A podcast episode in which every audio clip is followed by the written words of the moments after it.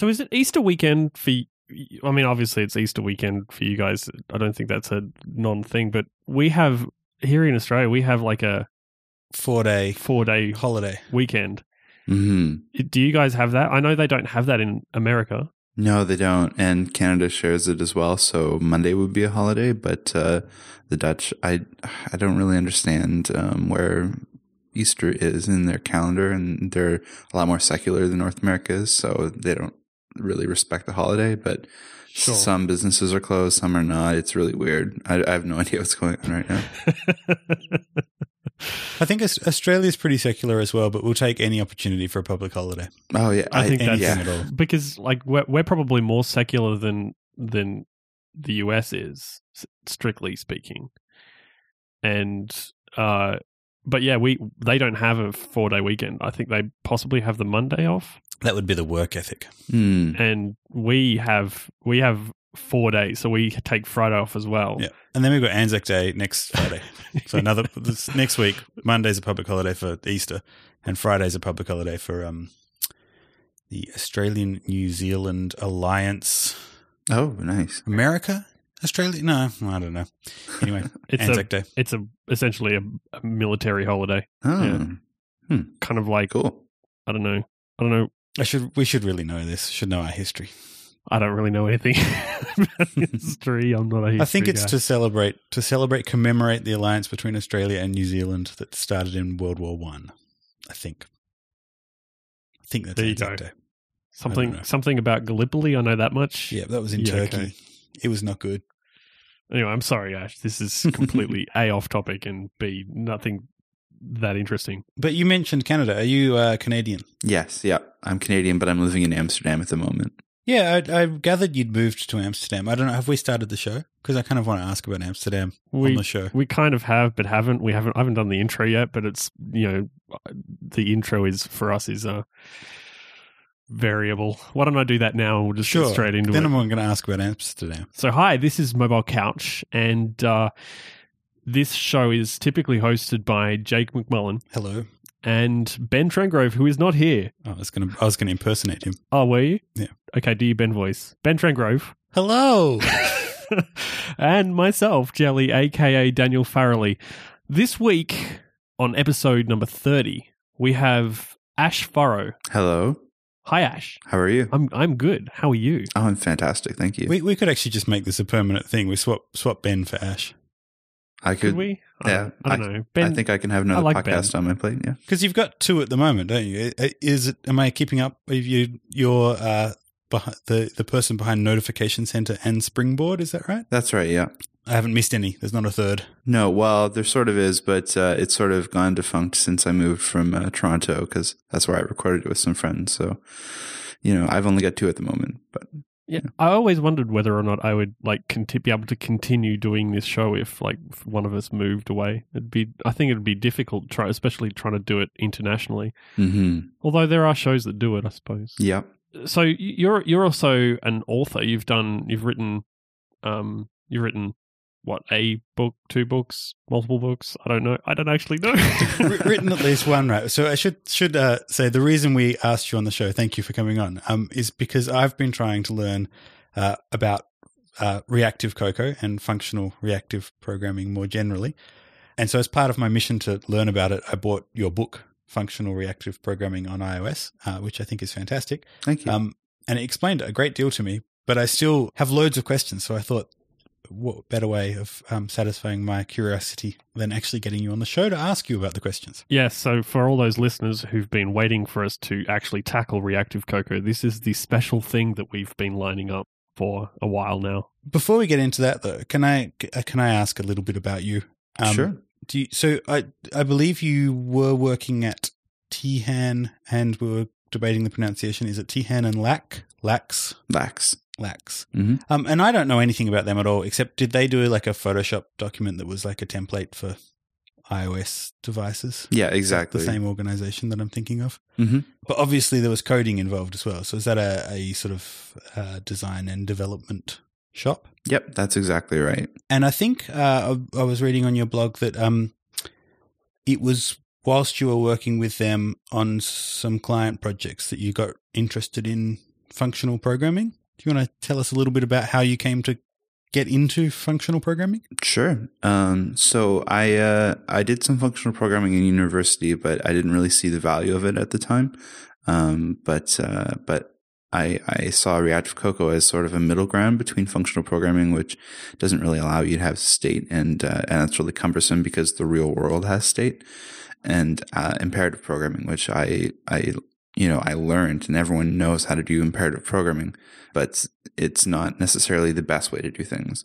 So uh, Reactive Cocoa, I like to describe as like the uh, the peanut butter and chocolate of of programming paradigms because it lets you do functional things, but it doesn't constrain you in the way that functional programming does. Right. I didn't want to start learning this on a on a client project because that would be you know pretty pretty irresponsible to to do. Um, so instead, what we did was spend some time working on a, an open source application called Upcoming. That uh, it's a calendar application and um, it, it's it's pretty simple, but we did it using Reactive Cocoa, and we learned a lot doing it. Uh, another developer and I. Uh, so I thought I would sort of codify some of my learning experiences in a book because there weren't really a lot of there were a few blog posts out there, but um, but I really wanted to do a deep dive on not only how to do Reactive Cocoa, but but why it's important to do it. Yeah, that was something I really enjoyed about your book. Was um, I was I found the exact same thing. I was looking around to try and get my head around it and find something I could read that would be a good introduction. Um, and there were blog posts and tutorials and whatnot that assumed a bit of familiarity with the principles of functional programming, for example, which uh, I'm not that familiar with. Whereas yours sort of, I guess, guides people through. I like the fact that you open with sort of this the philosophy of it, um, and then look at the functional programming sort of on its own before then looking at the reactive bits. Mm-hmm. So I found it a nice a nice way sort of leading me into it. Great. So for some for some of us, we have no idea what functional programming so might be. I don't so even- Can we have some somebody? Can I try and test how much I've learnt from Ash's book? Because Go. um, Sure. and Ash, you can correct me where I where I inevitably go wrong. but my understanding of functional programming is um, it doesn't have state, so it's about writing programs composed of pure functions, and a function is a some code that takes certain parameters and returns a certain thing. And given the same parameters, it will always return the same thing. So it doesn't take any regard to the state of the application that it's running in. You know, you could conceive of methods in Objective C that might behave that way, but a lot of methods in Objective C, you know, will look at properties of the object that the method's defined on and will behave somewhat differently depending on the values that those properties currently have won't just use the arguments that they're passed. Whereas my understanding of functional programming is saying you just use pure functions, uh, Mhm. code that takes some parameters and always returns the same thing. And then you can kind of build programs on that basis. hmm Have I missed anything? Is there more to it than that? Yeah, there's there's one other component that uh, I mean, people disagree on what functional programming is, but that's generally the the accepted uh, definition. The other thing is that it doesn't have any side effects. So, um, also inside of your Objective C method, you wouldn't want to not just access any properties, but you wouldn't want to set any properties either. Right. So it's no state and no side effects, just basically uh, each function is entirely self contained. Mm-hmm. Okay. And you mentioned that you came across this at uni. What uh, was that in Scala? Is that a functional language? What are the sort of the typical functional programming Yeah. languages or environments that people might have come across before? Well, there's uh, like you mentioned Scala, and uh, another popular one these days is Clojure, which is a Lisp dialect. So if you've ever done any Lisp, that's functional programming. Um, I did it in a, an academic language called Oz, and another one called Haskell, which people might be familiar with as well. And what sort of problems is functional programming really good at solving? Like, is it there a particular sort of subset of computing problems that it's really useful for, or is it um, does it solve the um, I guess more abstract problems of making programs easy to write and understand? Yeah, it, it lends itself to um, a couple different problem domains. Uh, one of the biggest ones is concurrency, because if you don't have any side effects or state, that means you don't have any uh, mutable state or um, shared state between threads. So concurrency is incredibly easy to do in functional programming. Uh, so you'll see it a lot um, in things like uh, banks where transactions are really important, um, or or uh, you know like an auction system would be a really great example of where to use functional programming. But as you mentioned, it, also makes mm-hmm. our lives a lot easier too. Um, if uh, if you think about imperative programming, which is how we do regular programming, I'll call it, um, you're really telling the computer how to do its job. But the computer is pretty smart, and the compiler is pretty smart too. So instead of telling the computer how to do its job, it'd be really cool if you could just describe what you want done, and then the computer would do it for you. And uh, a really, uh, really uh, simple example of that would be um, something like uh, if you have there are some different like terms and things that uh, that functional programming uses, like maps and filters and and folds that it, it operates on lists or arrays. But uh, but if you have like an array of of um, people and you want to get an array of their first names, that's really easy to do in functional programming uh, because it's just a map. But if you want uh, to do that in imperative programming, then you have to create a mutable array, iterate over all the people, and then uh, construct your mutable array, turn it into an immutable array. And that's really telling the, the computer how to do it. But you would just like to have it done. So it's just easier to say, this is what I want. And, and you describe what it is you want and the computer just does it. Yeah. I, so it's an interesting sort of way of succinctly summing it up, saying that you tell the computer what you want done rather than how to do it. And I think that's where I'm struggling getting my head around it. Um, because I guess it means thinking about programming in a new way instead of thinking about, you know, procedurally do this and then do that and then do this.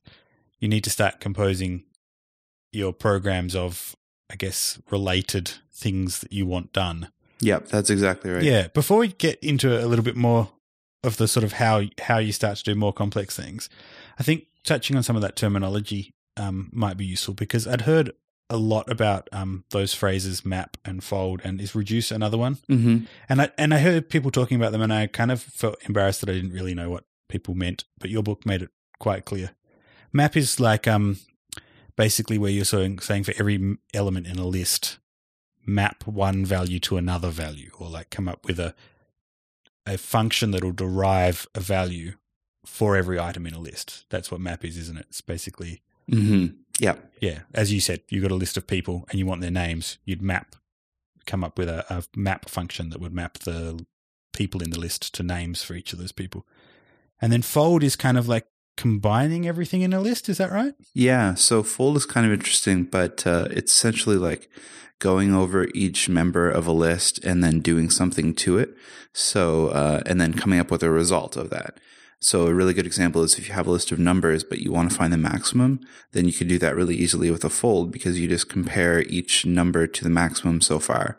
And if it's, uh, if it's larger than that, then you know you found a new maximum and you return that. Yeah. I, I just found even these sort of really what might be sort of uh, trivial or contrived examples, I found it so informative to actually go through and, you know, type in the code and execute it. And it was a little bit of an aha moment for me when you sort of realize what it's doing. Cool. And I feel like I, I my understanding grew a fair bit, but then it sort of hit this wall of, um, I guess, how you then build more complex things from these basic principles. Mm-hmm. And that's where I sort of, um, you know, I, I guess I've developed, you know, some my whole career to date mainly doing object oriented programming and learnt to think about problems in in the sense of you know object models and using inheritance and thinking about, you know, um, having methods that, you know, an object being something with state and methods that modify that state. So to sort of throw all of that out the window or to try and merge that with a view of the world that is based on on functional programming, that's where I'm really struggling. Mm-hmm. Is to try and understand. Um, yeah, and I, I guess that's what you're saying. That's where reactive Cocoa sort of sits at the intersection of Cocoa and functional programming. That's right. Do you want to give give us a brief sort of explanation of how that all works? And Sure. So, uh, Reactive Cocoa is a, a, concrete implementation of a functional reactive programming uh, paradigm on uh, on iOS and OS X, and it's based on um, the RX collections from .NET actually. So this is where we we sort of get that uh, that idea from. Um, and Reactive Cocoa itself, as you mentioned, is at the intersection between uh, Cocoa and, and functional reactive programming. And I like to think of it as two different um, two different things within Reactive Cocoa. Um, so uh, Reactive Cocoa has the um, this core called a signal, and a signal represents a unit of work that can be done. Um, so uh, the easiest way to create a signal is to just wrap a, um, a property that's uh, key value compliant and uh, it'll emit every time that property has a new um, a new pro- uh, uh, a new value set to it, then it will emit a new value. So signals send values over time, and that's a really key uh, uh, concept. Um, a signal doesn't really have an idea of like a past value or a current value or anything. It just represents something that can send values as the as time progresses forward. So um, that's really key because you can see even the terminology using here is really interesting to me. Um, because so the idea of a signal emitting values is that analogous to a method a message being passed to an object or a method call or a function being executed what is that what does a signal do when it emits an object? Sorry, emits a value. Well, um, the thing is, it, it's sort of like um, you know turtles all the way down. like uh, signals um, are are uh, they have operators that you can do things with signals, and then um, you have this sort of flow of information from one signal to another to another to another and uh, and the other key part of yep. reactive cocoa is uh, bindings. So you can bind uh, a property to the result of a chain of signals for example. Uh, and that's um, that's how you get around state is that you you tell reactive cocoa to manage your state for you um, so uh, an example would be um, it's actually a really simple example. If you have a, a view and you want to uh, attach pan recognizer to it and then set another view center to wherever the pan gesture recognizer goes. So it's basically just going to follow your finger as it moves across the screen. Um, that's that's like a couple methods to do in Objective C. You've got to set it up, and then you've got to respond to the gesture recognizer method, and blah blah blah. It's like a one liner in Reactive Cocoa because you bind the center property of the view. There's a signal that uh, is built into uh, gesture recognizer that just like sends a new value every time the gesture recognizer uh, method would have been called. So then you map that from being a, a the signal value that it senses the gesture recognizer itself, and you map that from being a gesture recognizer to being a location coordinate, and then you bind that resulting map to the center property. So that um, that'll it's just like one liner that'll uh, that'll achieve what you want to do, and that's again telling the computer what you want done instead of how you want to do it. And that kind of gets to the other side yeah. of reactive cocoa as well. So there's the signals part, which signals and bindings and what you can do with signals and operate on them and stuff like that. And then there's the UI kit extensions and the app kit extensions.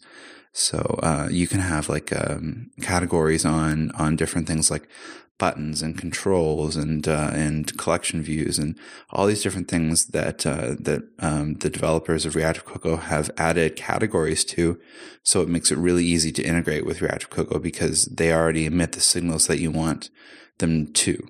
So that may it, it kind of makes sense to me. In some ways, is a little bit like Cocoa bindings, which yes. kind of I guess are more fully fleshed on the desktop Mac OS. Yeah. In the sense that the the you're relating the value of one property to to the value of another property through some, I guess, transformation.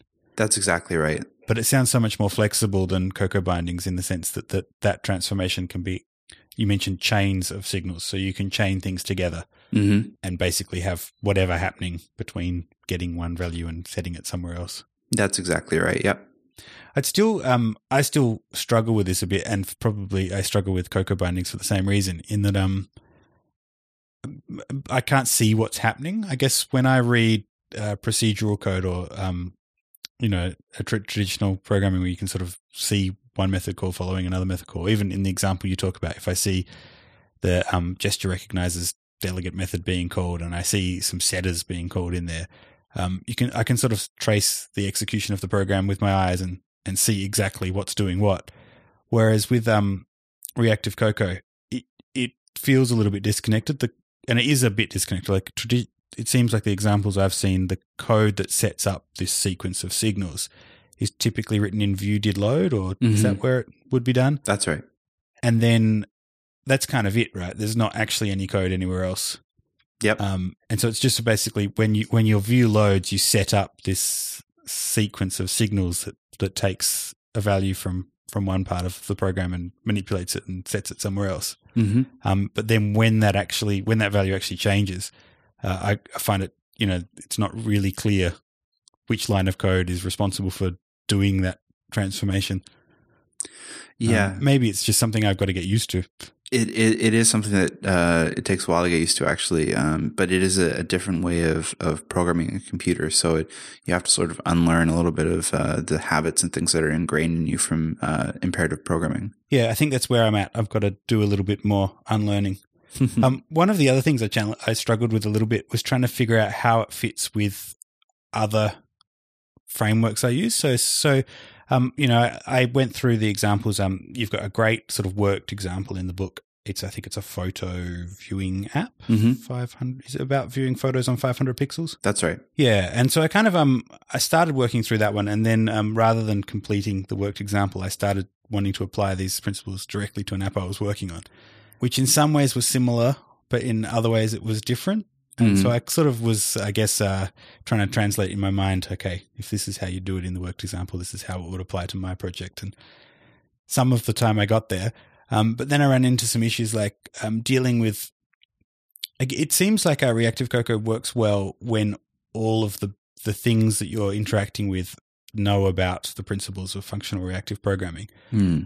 Um, but where you're using something like I think I was using AFNetworking, um, and I was trying to I bas- basically sort of wrap an existing library so that uh, instead of using a delegate method or instead of using a, a completion block, it would uh, I think is the right word emit a signal Mm-hmm. on completion. Yep. Yeah, is there a sort of good approach to that generally, or is is it best to stick with sort of um, libraries that all know about functional reactive programming if that's what you're using? Well, uh, that's a good question. Um, there's actually a, uh Reactive Cocoa extension for AFNetworking that adds uh, signals and things to all of the existing classes, so you can get that uh, for Oh, free. fantastic. Yeah.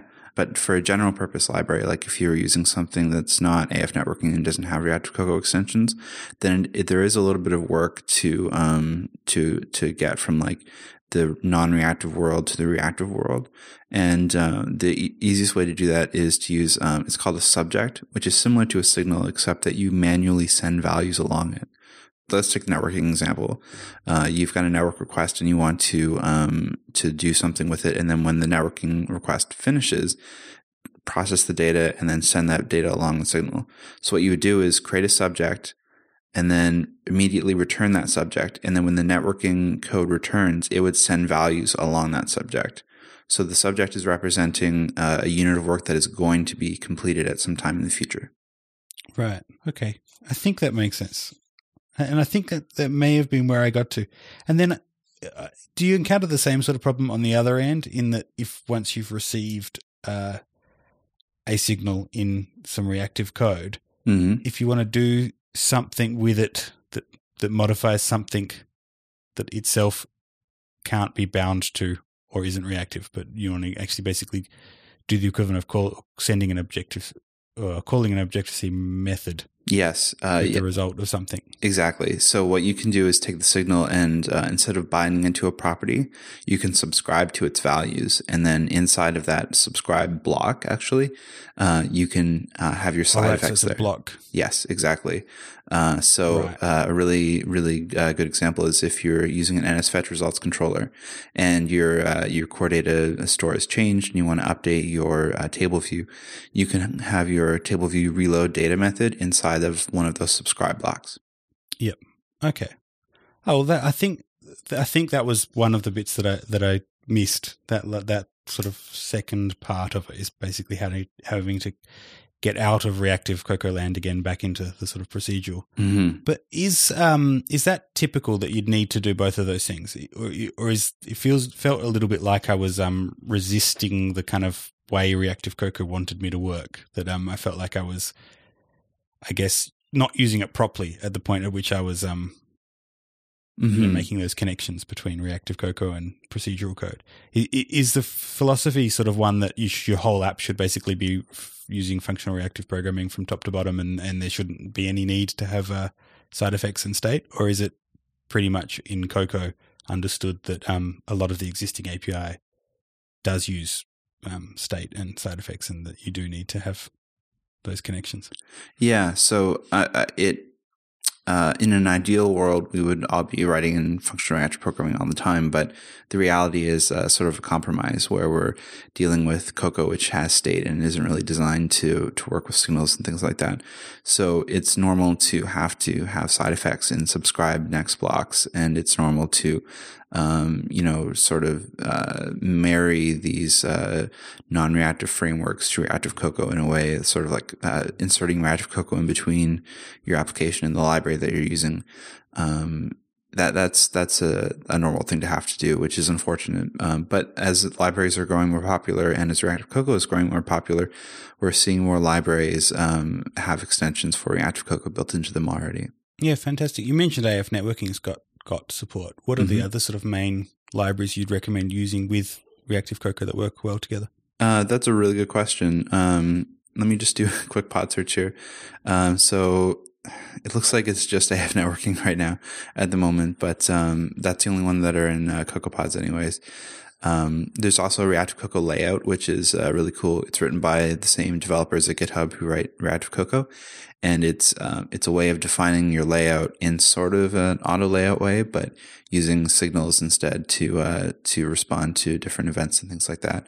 So if you uh, if you add a view to your um, to your view hierarchy, you know what what does that do when you want your layout to change? And I I don't completely understand it to be Mhm. honest, but it's a lot of fun to to use because you can um, you can have side effects and and um, when you're binding things like the center property I mentioned earlier, um, you can also say animate this, and then whenever the signal emits a new value, it does so in an animation block, so that value's binding is cool. automatically animated for you.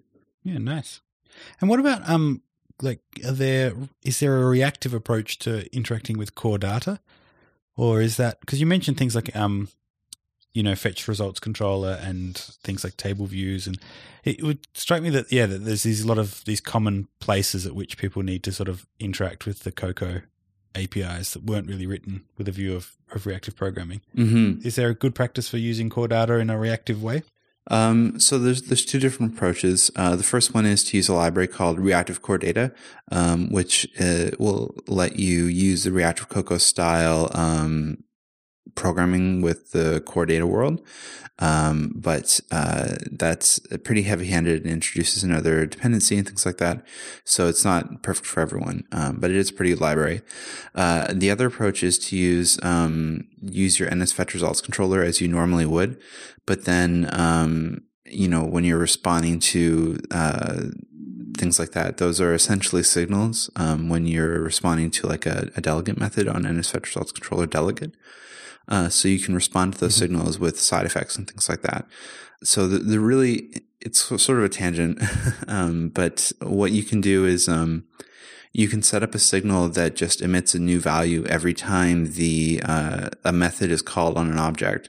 So instead of actually defining those um, those methods in your object, like you're you typically would have an NSFetchedResultsController delegate on your view controller, and then inside of those methods you Yep. would respond to um, like when the table view starts to you know change content, when it finishes changing content, all that stuff.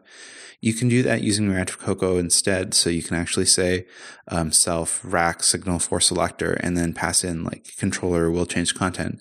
And then that emits a, that's a signal that emits a new value every time that uh, selector was invoked. And the value that it sends is a tuple of all of your uh, parameters. So you can unpack them and then do stuff with them. So you can still define all of your, um, your behavior in view did load and, and tell the, you're basically setting up a system where you tell the system uh, what you want it to do and then just let it run. And then it, it just does stuff for you. Yeah, it sounds really it sounds fascinating and the more I hear about it the more I kind of want to understand it better. And I think I have to just build something with it to sort of get over that hump of yeah, going through I can get through a number of exercises and and seem to be getting it. but then I feel like there's there's still when it turns to applying it to to a real world problem where I'm interacting with say a network service or a core data store or something else um, that I just yeah can't quite see how to make that connection. Mhm. But um, talking to you makes me convinced that I need to just give it a go and build something. Preferably not a client project. yeah. Why not? You know, jump in the deep end. Uh, maybe, maybe I should build something. Yes, something little first, but real, real, but not a client project. Yeah, that's probably good advice. Yeah, I've got another example of um, of an application that I built um, for for uh, iOS using Reactive Cocoa um, that um, that that is a, a real world example. Like I have the app on the App Store and it uses Reactive Cocoa, and you can take a look at it because it's open source on GitHub. Um, it's called Oh, C41 fantastic! um, and it's uh, it's fully unit tested. Um, I can send you a link to it after, and um, yeah, it's it's um, it, it uses a, a slightly different, like it uses Reactive Cocoa, but it also uses an alternative to uh, Model View Controller called Model View View Model, which I actually touch in the book as well. Um, and it's just a different way of structuring your code so that it makes it a lot easier to test. That's all. Yeah, that sounds great. I'll have to check that out. And I think I've I've heard of model view view model before. Is that basically where um you've got yes two models? You've got your kind of uh, domain model that, that represents sort of uh, the the objects, you know, your business objects, how in the most um, I guess true to themselves way. Uh, and then you've got a separate view model, which is basically um, a, a way, a model that is what the view would like things presented to it in. hmm And then the intermediate layer basically marshals between the two. Is that how it works? Yeah, pretty much. Um, so you've got the view and the view controller, which are, are very tightly coupled in this model, and they don't really do a whole Yeah. lot. All of the presentation logic is put in the view model. So if you have a, a date that you want transformed into a string using a date formatter, you'll put that in your view model. And the, the really handy thing is that you can now test your view model independently of your view, which is a, a really key component to it. Yeah, because it is pretty tricky to um, unit test things that you know involve views and view controllers, isn't it? Yeah, But Whereas exactly. this lets you have basically a, a view model, so all of the sort of presentation logic around extracting sort of certain properties from your underlying model objects and mm, doing transformations of them. You're doing in the view model. That's you right. can then test. Yep. Yeah, cool.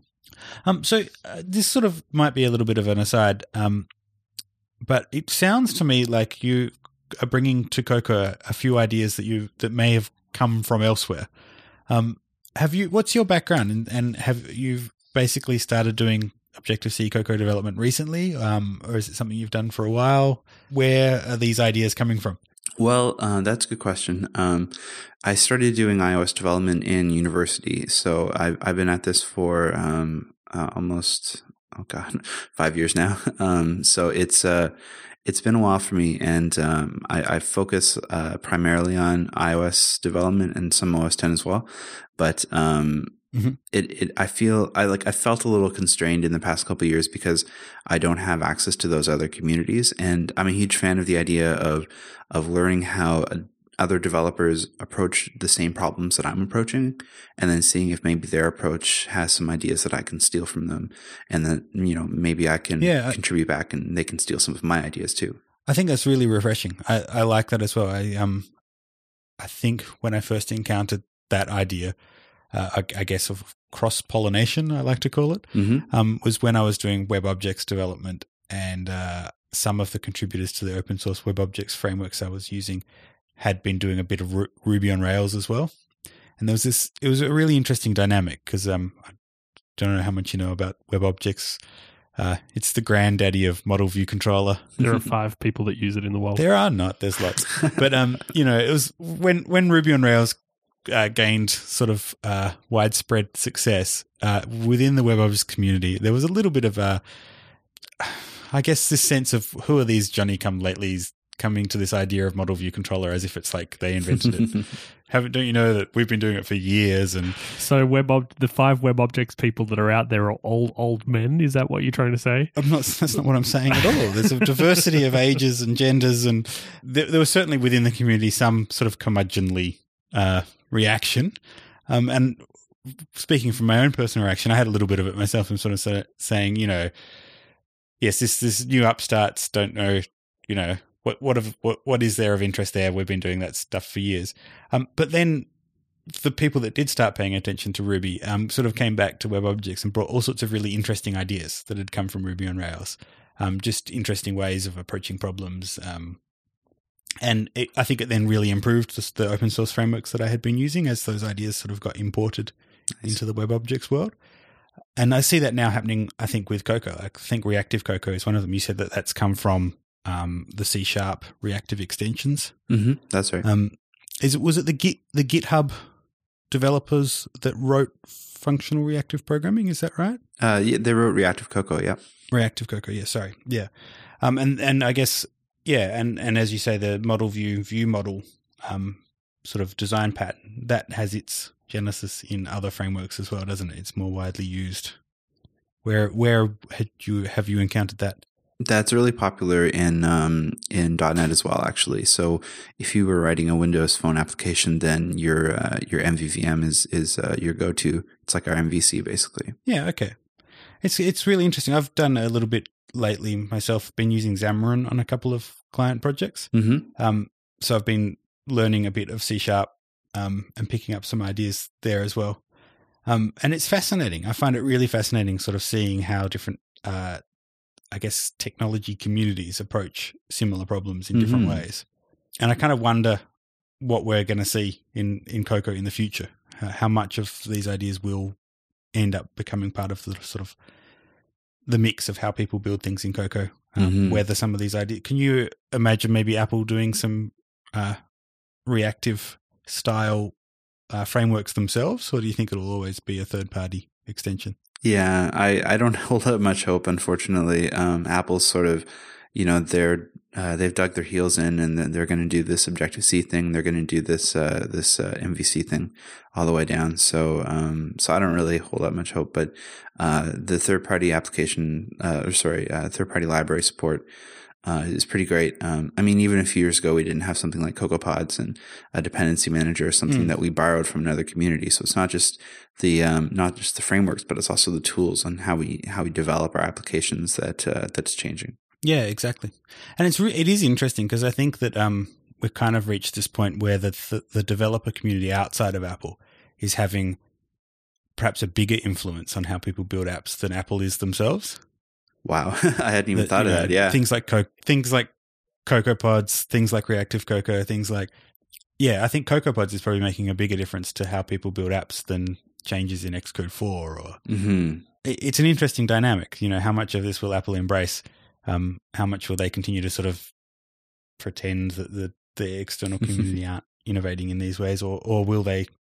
You know, will we see uh, Xcode five that includes support for CocoaPods built into the IDE? Was it this week the news that they were um, they're using mogenerator? Mm-hmm. Oh yeah, that came out and there's the last couple of weeks. All yeah. these issues with mogenerator. I, I, I think I think the outside tends to influence the inside in ways that we don't necessarily see. I, I think that's that's kind of an uh, the mogenerator thing is kind mm. of an mm. example of that because I mean all the people are developing on you know, f- for Apple are also, yeah. you know, th- they're involved in the community in possibly s- slightly quieter ways, and yeah. you know, they they're they're obviously, you know, hearing this the the noise that we're all creating, but you know, just there's nothing coming from Apple as a as a you know as a unit mm-hmm. I suppose. Yeah, well, I mean, if you look at uh, Xcode 5's unit testing integration, you know, they deprecated OCUnit and they moved to XCTest, uh, and that was really great. And uh, and you don't even have an option to not create unit tests with a new project anymore. So they definitely want us to move mm. towards mm. unit tests, but they didn't uh, have like a, a matcher library or anything like that. So people are still having to use Kiwi and Expecta. There's still no first party mocking support. So you're still using OCMock yeah. or some other library. And it's just, it, it, you can see that they want us to move in that direction, but for some reason they haven't um, they haven't really committed to it, and I don't know why. It's interesting. I I have to also ask you about um, your thoughts about Objective C language. So it may have been you. I don't know. I think it was a blog post you wrote that got reignited recent debates about the language. You know, yeah. there was um, John Siracusa was on a recent episode of uh, the Debug podcast uh, talking about uh, an old article he wrote called Copeland 2010.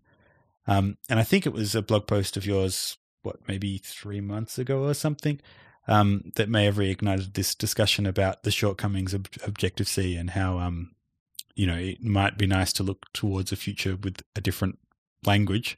Mm-hmm. Um, yeah, what what do you think are the the shortcomings of the language? Where would you like to see this all go in the future? Well, so I mean, you can't really talk about the shortcomings in a vacuum because there's a historical context of Objective C, and we, we got here, Of um, course, yeah. yeah, through through a lot of hard work and things like that. So I, I don't I don't want to discredit the people who have worked hard to make the Objective C community uh, the viable place it is to, today. And I think part of that context as well is that to me the Objective C language is completely intermingled with the Cocoa APIs. Mm-hmm. Yeah, Um, that the two sort of go together hand in hand.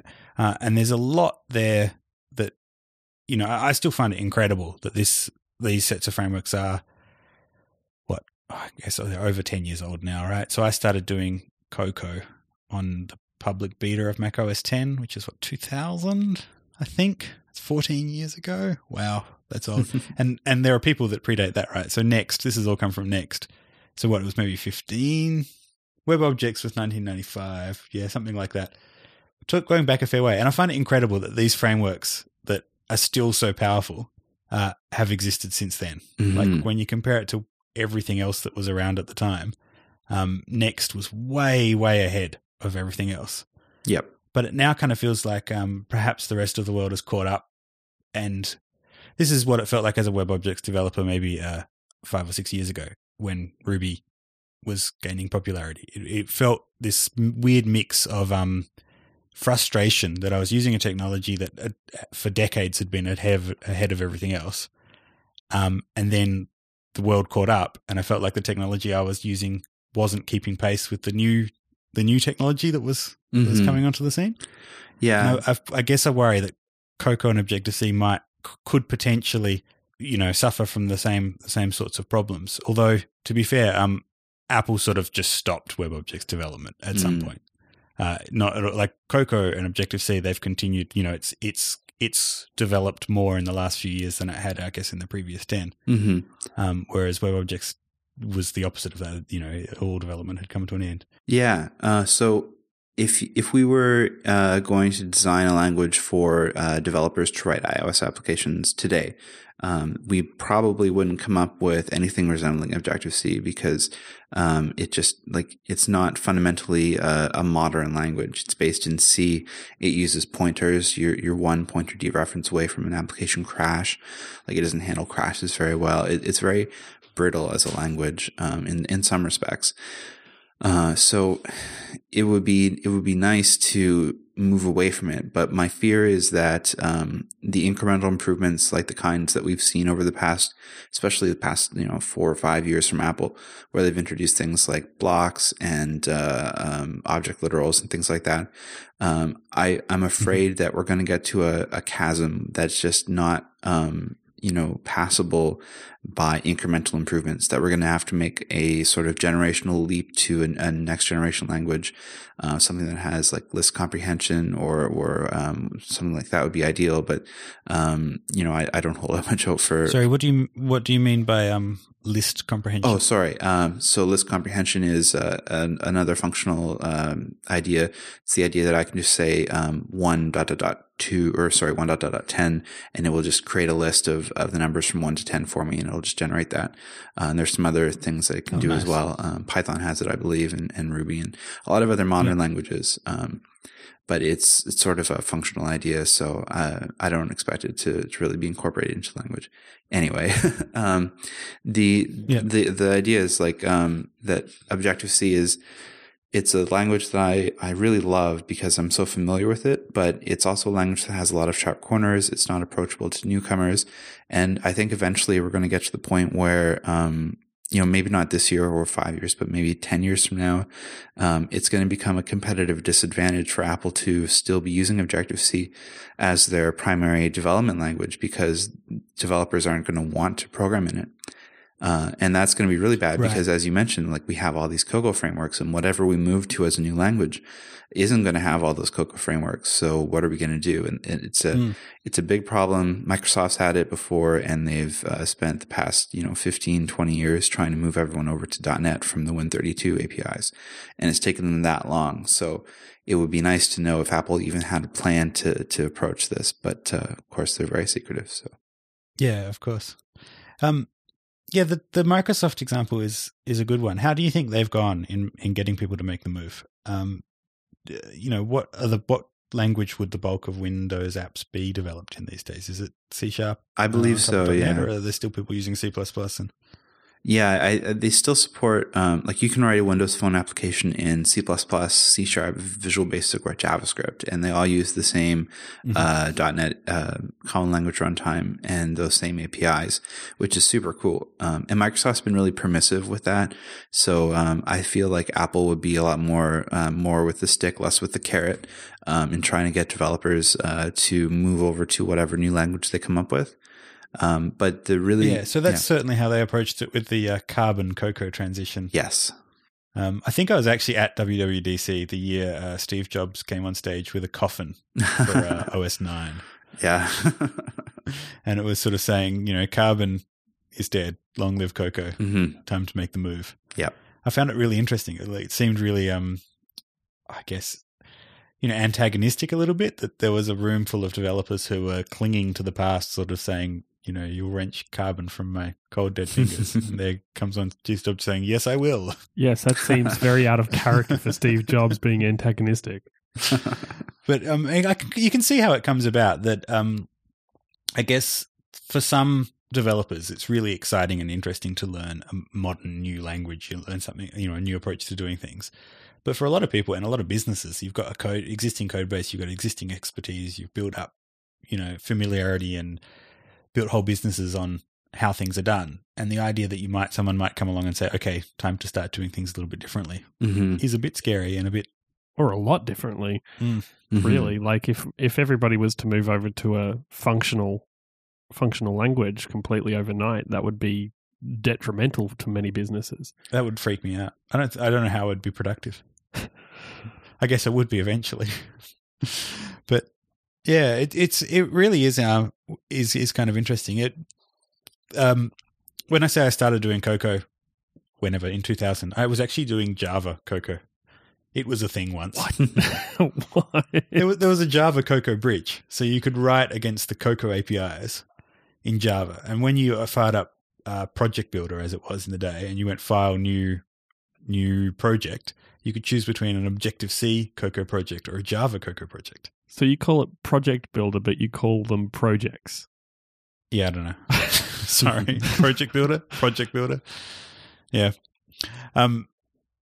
So you know, and there was, uh, I think Apple's also dallied with Python bindings for Cocoa and, um, you know, bits and pieces. So it it's not completely unheard of that there have been times in Apple's history where you've been able to use those APIs from different programming languages. hmm Um, but it does sort of doesn't really feel like eh, this there's going to be any big changes anytime soon. No. I think you're Yeah. right, um, Ash, in saying the incremental improvement seems to be where the focus is.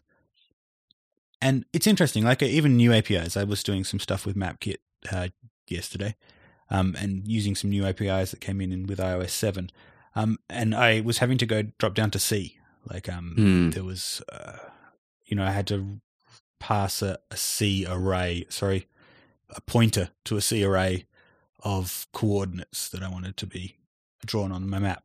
Um, Mm. and I really struggled with it. Like I, I am so out of practice with C that I was struggling with remembering how to do that.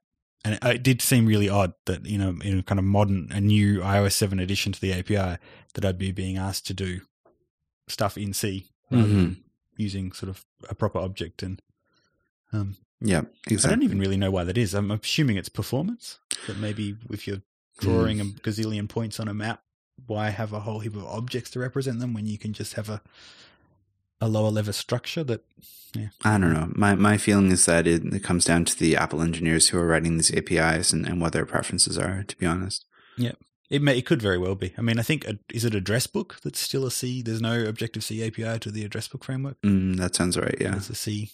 Yeah, which is it. So it does feel like a you know that the the fact that the current APIs are a mixture of Objective C and in some cases still C makes it feel like uh, yeah, any future um, where you we're using an even higher level language um, might be a ways away. Um, if you could uh, have a wish granted and say at WWDC this year, Apple came out and announced a new uh, programming language that you could start experimenting with, uh, what features would you want in such a language? Do you have one in mind that you'd want it to be very close to, or? well, I mean, the thing is, like the all the APIs are still there, so I wouldn't, in a realistic term, I wouldn't be able to get my my absolute wish.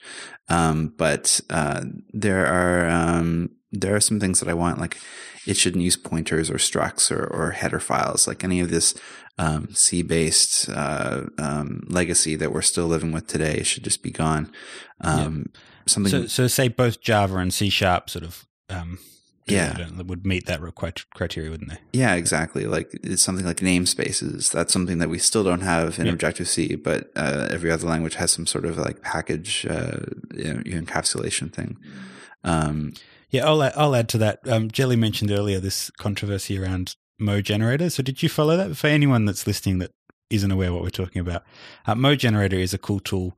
Also comes from the WebObjects world. Uh, mm-hmm. Wolf Rentzsch, who wrote mogenerator, was or is one of those five. There's more than five. I think it's probably one of those five. Hi, Wolf. Um, and mogenerator was a tool that I think he wrote uh, for WebObjects, Enterprise Objects Framework models, um, to automatically use the generation gap pattern so that when you are so with EOF and core data, basically you have a, data model file that represents all your entities, and you generate source code from that. Um, and the default tool chain would just generate a class for each of your entities. And then if you had to write some custom code in that class, you just edit it. And then each time you changed your model and you regenerated your source, you had to deal with merging generated source code with your customized versions. Uh, and so one of the things that mogenerator does is it uses the generation gap pattern to automatically generate two classes, one which is the auto-generated one and one which is a subclass of that where you can then customize. Um, and it also adds a whole heap of in the in those automatically generated classes, it adds some really nice convenience methods. So um, for core data, uh, it's kind of useless having a core data and managed NS managed object that isn't registered in a editing context. Sorry, a managed object context. You can see me mixing my uh, WebObjects world here. uh, so mogenerator gives you a static initializer for your managed objects that registers them with a managed objects context and returns them in the one call. Uh, things like that. Anyway, uh, so the controversy is that um, it turns out that Apple, someone at Apple, is using mogenerator to automatically generate some classes from their core data models. Um, and so the, their classes that they've generated are generated with the standard mogenerator method names. And this is only a problem because when you submit apps to the App Store, apparently Apple run a tool over all of your code to make sure you're not calling any private methods. And the way that they define private methods is they've got a list of method names or selectors that are sort of blacklisted and um, those that list of blacklisted selectors is just built by scanning Apple's frameworks. So any method that is in a private framework is added to this list of methods you're not allowed to call. And so what's happened is that that people were worried that if you use mogenerator in your app, your app might be rejected because it happens to have a method of the same name as one of those in a blacklist, uh, because Apple's private frameworks were using Mo Generated method names. Anyway, it strikes me as absolutely crazy that so Java, for example, has a concept of private, protected, and public methods. And mm-hmm. it strikes me as kind of crazy that Apple's mechanism for making sure you don't call private methods is basically, you know, string pattern matching, just to sort of. Uh, I would have thought that the programming language itself could actually support that idea of partitioning making it so that my code in my app can't actually call private methods in a framework that I've linked against. Mm-hmm. Um, so that's kind of a wish list of a modern, a sort of example of, and maybe I'm misunderstanding that maybe Java and C Sharp actually do let you via reflection still call private methods inside of third party libraries, but I don't think they do. I think it's pretty much you, know, Yeah. you, you wouldn't need to resort to that sort of tool of scanning the the names of methods to make sure that no one's calling them. That you could rely on the, the features of the language to say that there are different. Um, I can't think of the the generic term for it, but the difference between private and protected and public that you can actually sort of say this part of my code is only allowed to be called by other classes in the same package. Mm-hmm. Sorry, that was a little bit of a rant. An aside. I was just, I was just adding my my Um, wishes to your language wish list. Oh, that, that that was the point. I was going to say, what was the point of all? La- language features. So, in addition to namespaces, I want um, the ability to say public, private, and protected.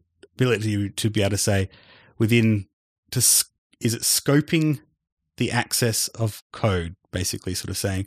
So, Objective C kind of has it right in that you can hide.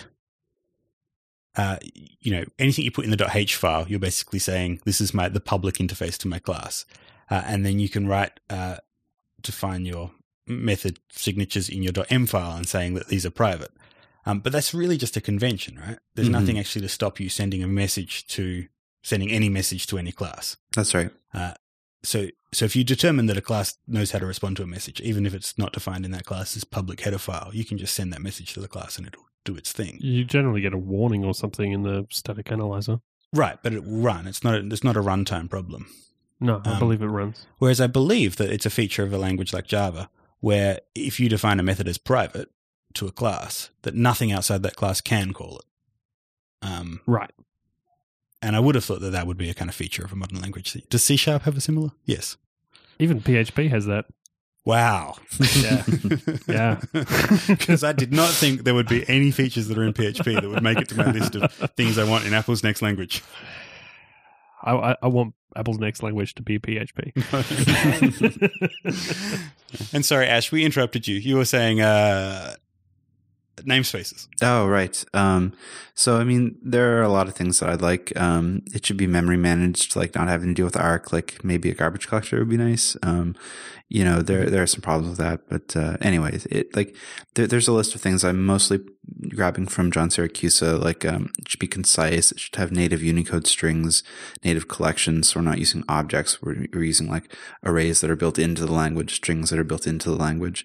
Um, ideally, I'd like to be programming in Haskell, which would be super awesome. And there's even a uh, Haskell to Cocoa bridge, but uh, but it, I don't believe it works on iOS, so it's just OS X.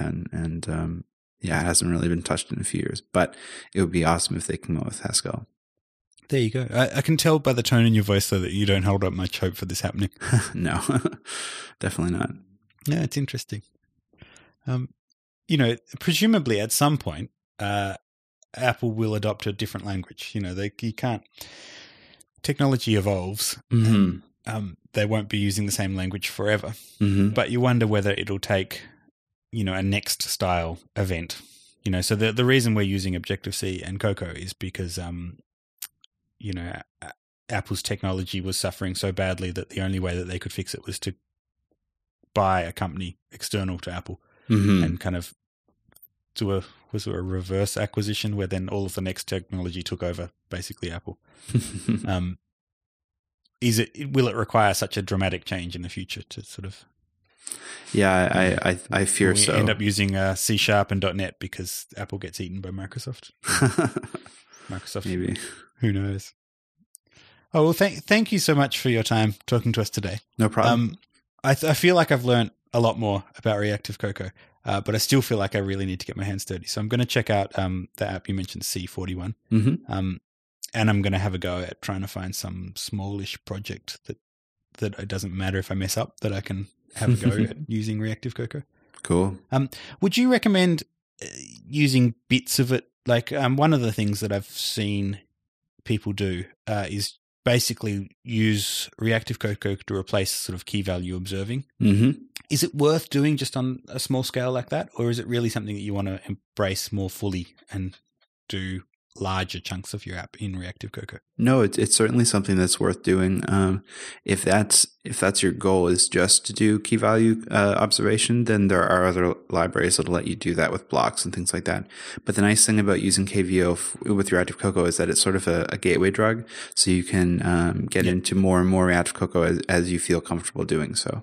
Yeah. So I could just right now go and replace the the kind of one spot I use key value observing a fair bit is uh, custom cells. hmm So I don't know why, but this seems to be a pattern I've gotten into where whenever I'm using a collection view or a table view, I have a cell subclass that has a public property which takes the model object that it's going to display. And I use KVO so that when it's given a new one, it then updates its view. hmm Um, I could just stop using KVO for that and use Reactive Cocoa for that instead. That's right. And that would be a good starting point. hmm Okay. I'm going to do that at the very least. Cool. That'll, it will be, it'll be my gateway drug. I'll start with that and then I'll see if I can find other places to start using it as well. Good work, Jake. Good work. Excellent. And um, I don't know how much time we've got left. Uh, we didn't I end think up. we, we probably need to start wrapping it up. Okay. I was going to ask you about Amsterdam quickly. Why? Why Amsterdam? Oh, um, Isn't Canada nice enough? Yeah, uh, well, my wife and I have always wanted to explore Europe, Amsterdam Central, and uh, we figured instead of just like getting over once every year or so to uh, to have like a one week vacation somewhere, we should just move over to Europe and uh, explore around while we're here. So we we came over. Uh, there's a special visa for Canadians and Australians actually, um, so we can Oh, stay for a year, and uh, that's what we're going to do. And uh, I just started a new job at Artsy, so they're based in New York, so we're, we're going to move there next. Oh, nice. Hmm. There you go. Um, I, I think I, I did something similar. I spent a year in the UK. Oh, Um, cool. and it was fantastic. So, it- coming from Australia, the idea that you can actually just travel for an hour or so and be in a different country where they speak a different language and have an entirely different culture, it's just awesome. Like I, I couldn't wrap my head around that. That you could just get on a train and a couple of hours later be in a different country. hmm Um, so I, I spent yeah a year in London and visited um, Italy and France and Spain and uh, Scotland and oh, a few others, Germany. cool. I think that's as far as I got. Uh, but yeah, it was nice. It was really a lot of fun. Um, but didn't get to Amsterdam. I hear there's a thriving iOS community there. There is, yeah. Um, there are weekly uh, meetings things. I'm about to head off to one called Peer Lab, where uh, you just come uh, to a coffee shop, or it's not a coffee shop, sorry, a cafe. It's a very important distinction in Amsterdam. Um, you come to a Oh, okay. cafe and bring your computer, and you just get help with your problems from other people and help them with their problems. So it's just uh, developers helping other developers. Yeah, we've got a f- something like that. Uh, it's probably not in. Cam- we do Canberra Cocoa Heads here. Uh, our Cocoa Heads are pretty low key. It is a bit like that. Uh, I think Melbourne's got a thing called NS Coder Night, and where they do a similar thing. You just go to a pub on one evening a month, bring your computer and anyone else who's working on stuff, and help each other out. It's kind of nice.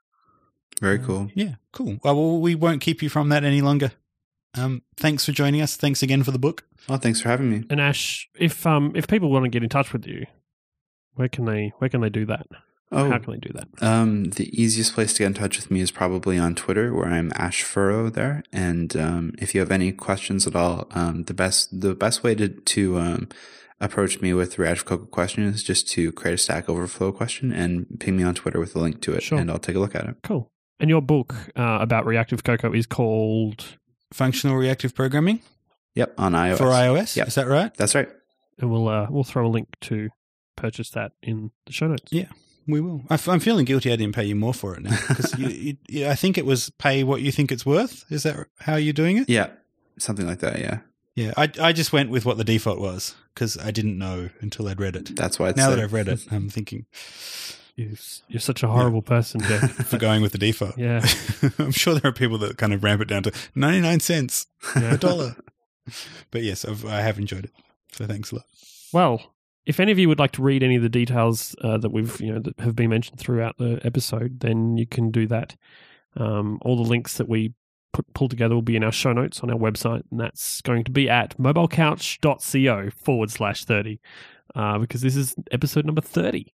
Now, if you would like to get in touch with us, you can do that as well. You can send us an email, and you can do that on our website as well. That's mobilecouch.co forward slash contact. hmm And finally, if you'd like to get in touch with us individually, you can do that as well. Jake is on Twitter as J MacMullin. That's J M A C M U L L I N. And I am on Twitter as Jelly Bean Soup. So, thank you for listening. We look forward to talking to you again in another couple of weeks. Uh, we will talk to you then. Bye. Bye.